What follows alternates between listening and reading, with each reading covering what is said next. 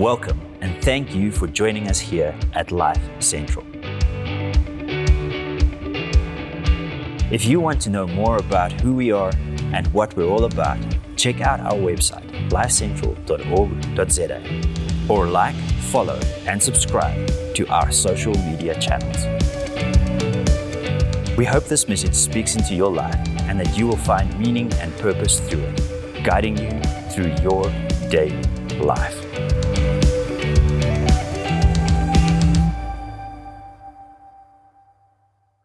Throughout scripture, we see how people run out of answers at some point in their lives, normally at some crucial moment in life. And in those moments, as they run out of answers, we see so often how these people turn to God. And as they turn to God, He comes and He responds. And there seems to be a, a, um, a connection within the way that he responds to people. One of these moments that we see so clearly is in the history of the nation of Israel. We see Israel crying out to God for rescue. They're in a space where, where they, um, they're in slavery. They are um, under oppression. And we can see that they are absolutely desperate for God's intervention. They are desperate for God to step in and rescue them from what they're going through. And maybe even just within that line, you can already start to relate within your own life. But as Israel calls out to God, God responds. And God comes and He responds to someone specific. He comes and he responds to someone who you and I possibly wouldn't have picked. Someone who doesn't look like he would make the grade.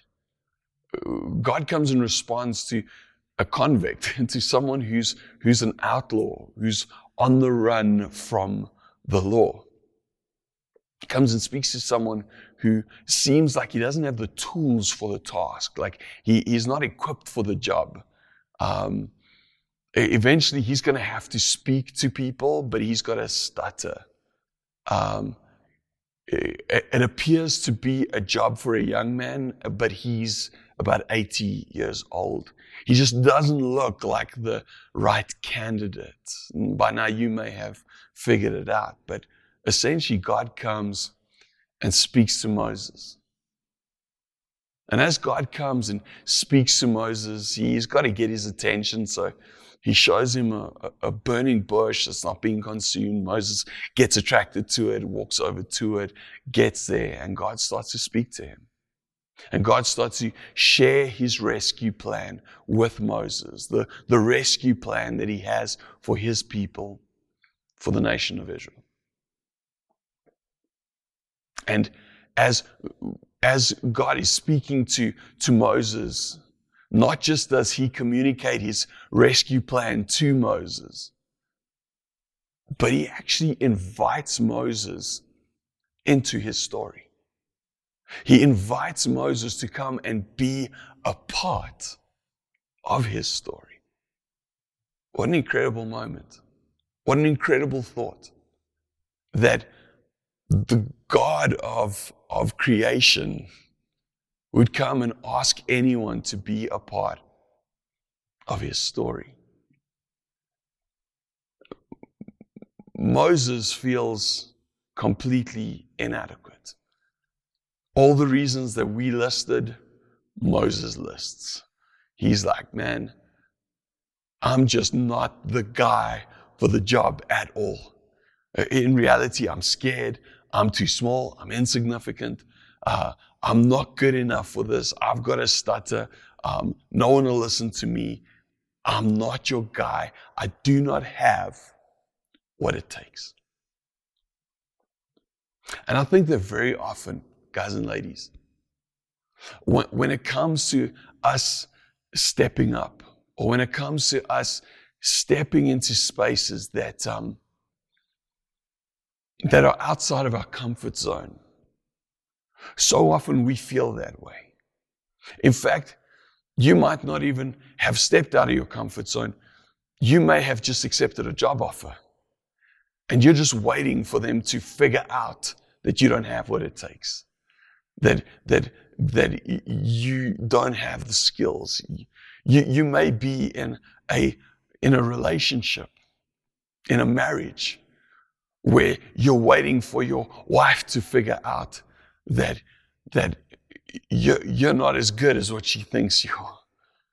You may be in a space where you're dating someone, and, and ladies, you just you, you you you just hope that he doesn't figure out that that you're not as incredible as what he says you are. Or maybe you're in a space where where you are dreading the day where your kids figure out that you're not a hero. But no matter where you are, all of us at some point feel underqualified. We, we feel um, like we're not the guy or the girl for the job. We feel insignificant. We feel too small. We feel not good enough. We feel like we don't have what it takes.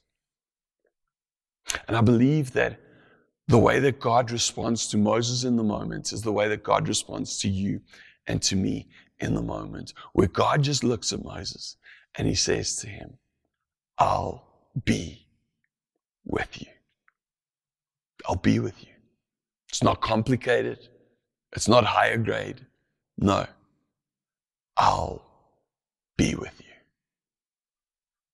And right now, as you hear those words, that's the truth of God's heart for your life. Is that no matter whether it's your marriage, your workspace, your relationships, your interaction with your kids, wherever it is that you are feeling like you are underqualified, God looks at you and He looks at me and He goes, I am with you. I'll be with you. So that's what God says to Moses. Moses, God says to Moses, I will be with you. Moses, at this point, he's still trying to back out. He's still backpedaling. He's still trying to fight his way out of the straitjackets. And, and, and he, he's still in a space where he's like, okay, even if I said yes, even if I agreed that I'm going to go and I'm going to go and do this, who do I say sent me? Like, in other words, like, by what authority am I speaking? Like, who do I tell these guys they need to listen to? Because clearly they don't need to listen to me. So, what authority do I hold you? Like, who do I say sent me? And the answer that, give, that, that, that God gives to Moses, I believe, changes the landscape of history. It, it changes the landscape of Moses' life. And, and I want to today suggest to you that it, it changes the landscape of your life, of my life. Who sent you? God looks at Moses and he says to him, You go and you told them, I am has sent me. I am has sent me. So, right there, uh, God communicates to, to, to, to, Moses, I am has sent me. Now, for you and me, we, we look at that name, I am, and we're like, well, that's kind of weird. That it doesn't make a whole heap of sense. Like it's even bad grammar. Like I am has sent me. It's, it, it, you know, it doesn't quite fit. But in reality, when we understand what, what God's actually landing there with Moses, we start to understand that God was communicating a whole lot more than what those two little words would normally communicate to you or to me. Because right here, as God says, I am has sent you, God answers the nation of Israel. God answers Moses.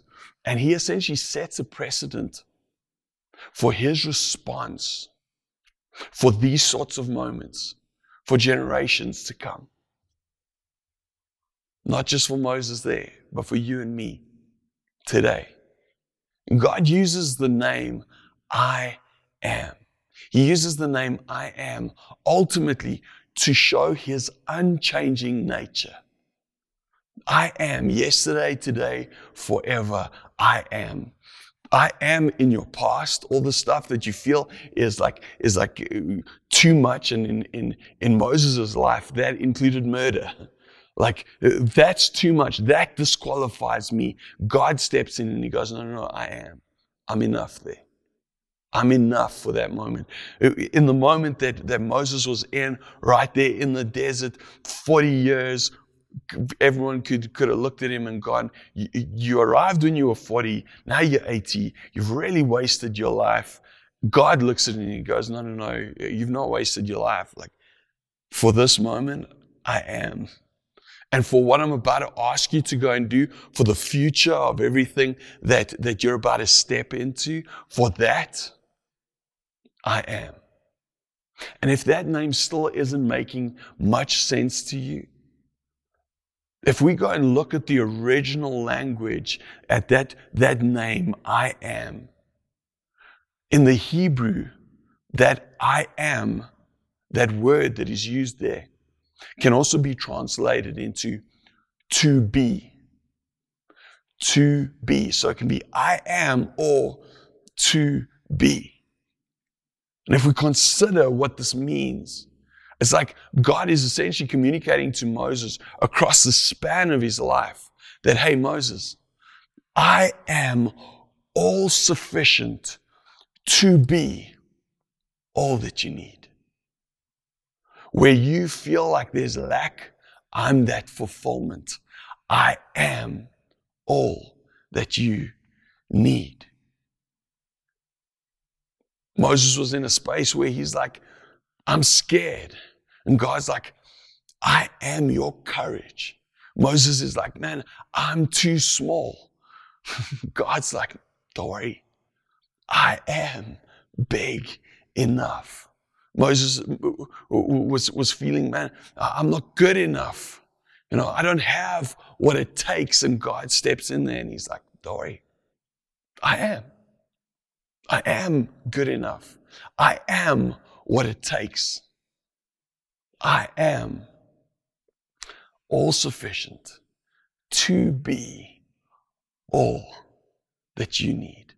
Guys and ladies, it's the same for your life. It's the same for my life. You need help right now. God looks at that and he goes, I am. You may be in a space where you feel like, is there anything real in this life anymore? God looks at you and he goes, I am. You may be in a space where you feel like, can I even trust anyone anymore? God looks at you and he says, I am.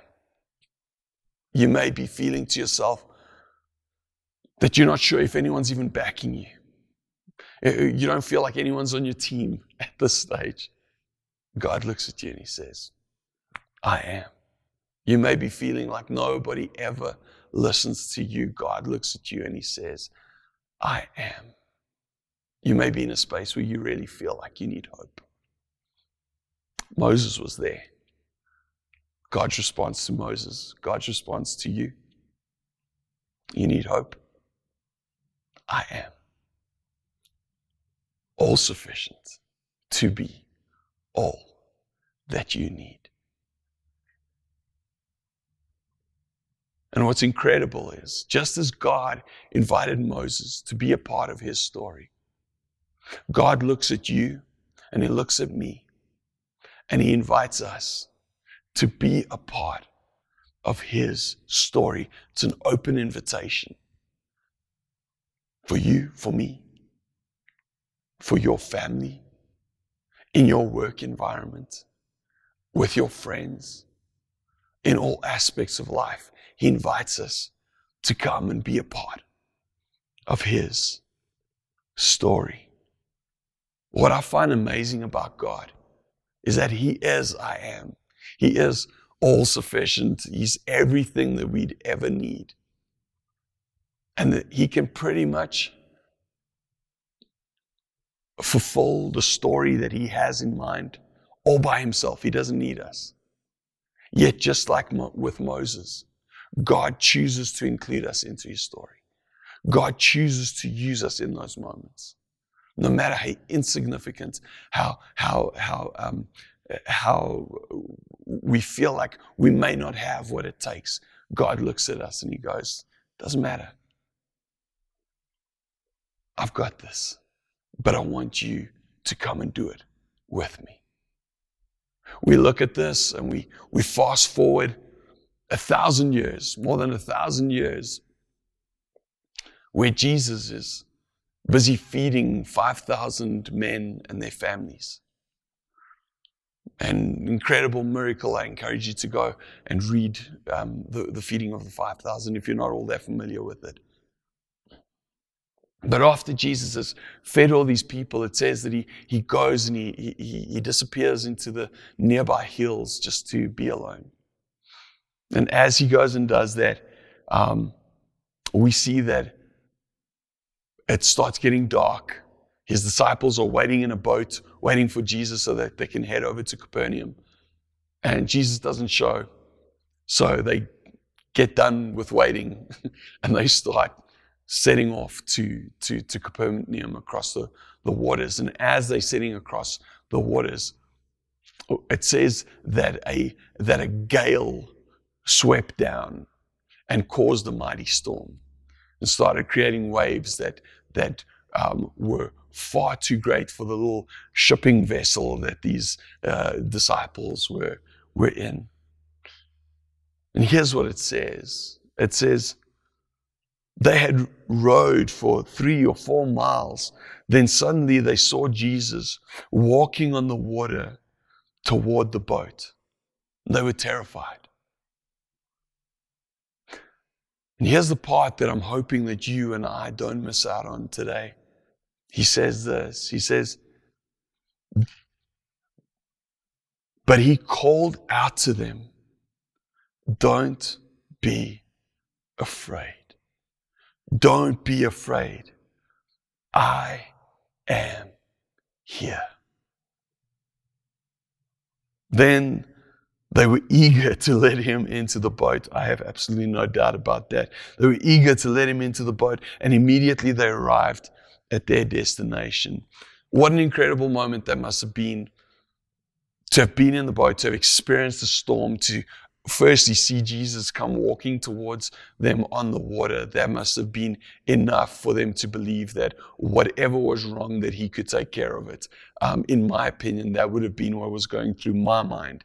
That waves, wind, storm, no problem. He's got this. If he's cracking uh, comrades on the water, then he can definitely definitely take care of the rest of the stuff that's going on around us right now. But that's not the significant part for me. The significant part for me is what he says to them in that moment. In our English language, in our English translations of scripture, Uh, it says there, don't be afraid, I am here. Don't be afraid, I am here. Now, the reason why it's translated that way is so that as English speaking people, we can make sense of that line. However, sometimes we lose the heart of what is really said in the moment because of the gaps that we have in our English language and the way that it has to be translated. Because if we go and look at, at the original language that this was spoken in and then translated in, um, um, uh, written in, we will see that across the board, the, the phrase, I am here, in its original language, it just says, I am. It says, don't be afraid. I am. So when Jesus is walking towards them on the water, they see them. He looks at them and he says, Don't be afraid. I am. Another way that it could be translated is for it to be translated as, Don't be afraid. The I am is here. What an incredible moment Again, for you and me, might not drive home all the way. But we have to understand that these were, these were Jewish boys in, in, this, in this boat. These are, these are guys who, who, who, who knew the story of Moses well because that set up their freedom uh, that, that they were able to enjoy for a while at least. The reality is that as Jesus said, I am, or if we translated it into the I am is here, their minds immediately went back more than a thousand years to that moment when Moses is standing before God in front of a burning bush. And God is saying to him, You want to know by what authority you go? Do you want to know how this is going to happen? I am. I am. And in that moment, I can only imagine that never mind Jesus walking on water, that these men's hearts must have not just gone to, to, to be at peace, but their hearts must have leapt. Because what Jesus essentially communicated to them in that moment is I'm God. I am God. I am everything that you need. I am all sufficient to be everything that you need for this moment and for every moment that is coming. We see this moment recorded in the book of, of Matthew, chapter 14. We see it again in the book of Mark 6. We, we just read it in John 6. And in all of those translate, in all of those, those accounts of the story, you will see this exact line. Don't be afraid. I am. Guys and ladies, today you and I need to understand that when it comes to our lives, when it comes to, to us feeling like we're not fit to be part of his story, like somehow we shouldn't crack a nod because we're not enough to be a part of what God is doing. The truth is, that's probably true, but it's okay because He looks at you and He looks at me and He says, Don't be afraid. The I am is here. I am all sufficient to be everything that you need for the past that you feel is holding you back, to the present insecurities that you may have because of that past or because of what's going on right now, and for the future that I'm asking you to step into. Don't be afraid. The I am is here. I wonder where you're at today.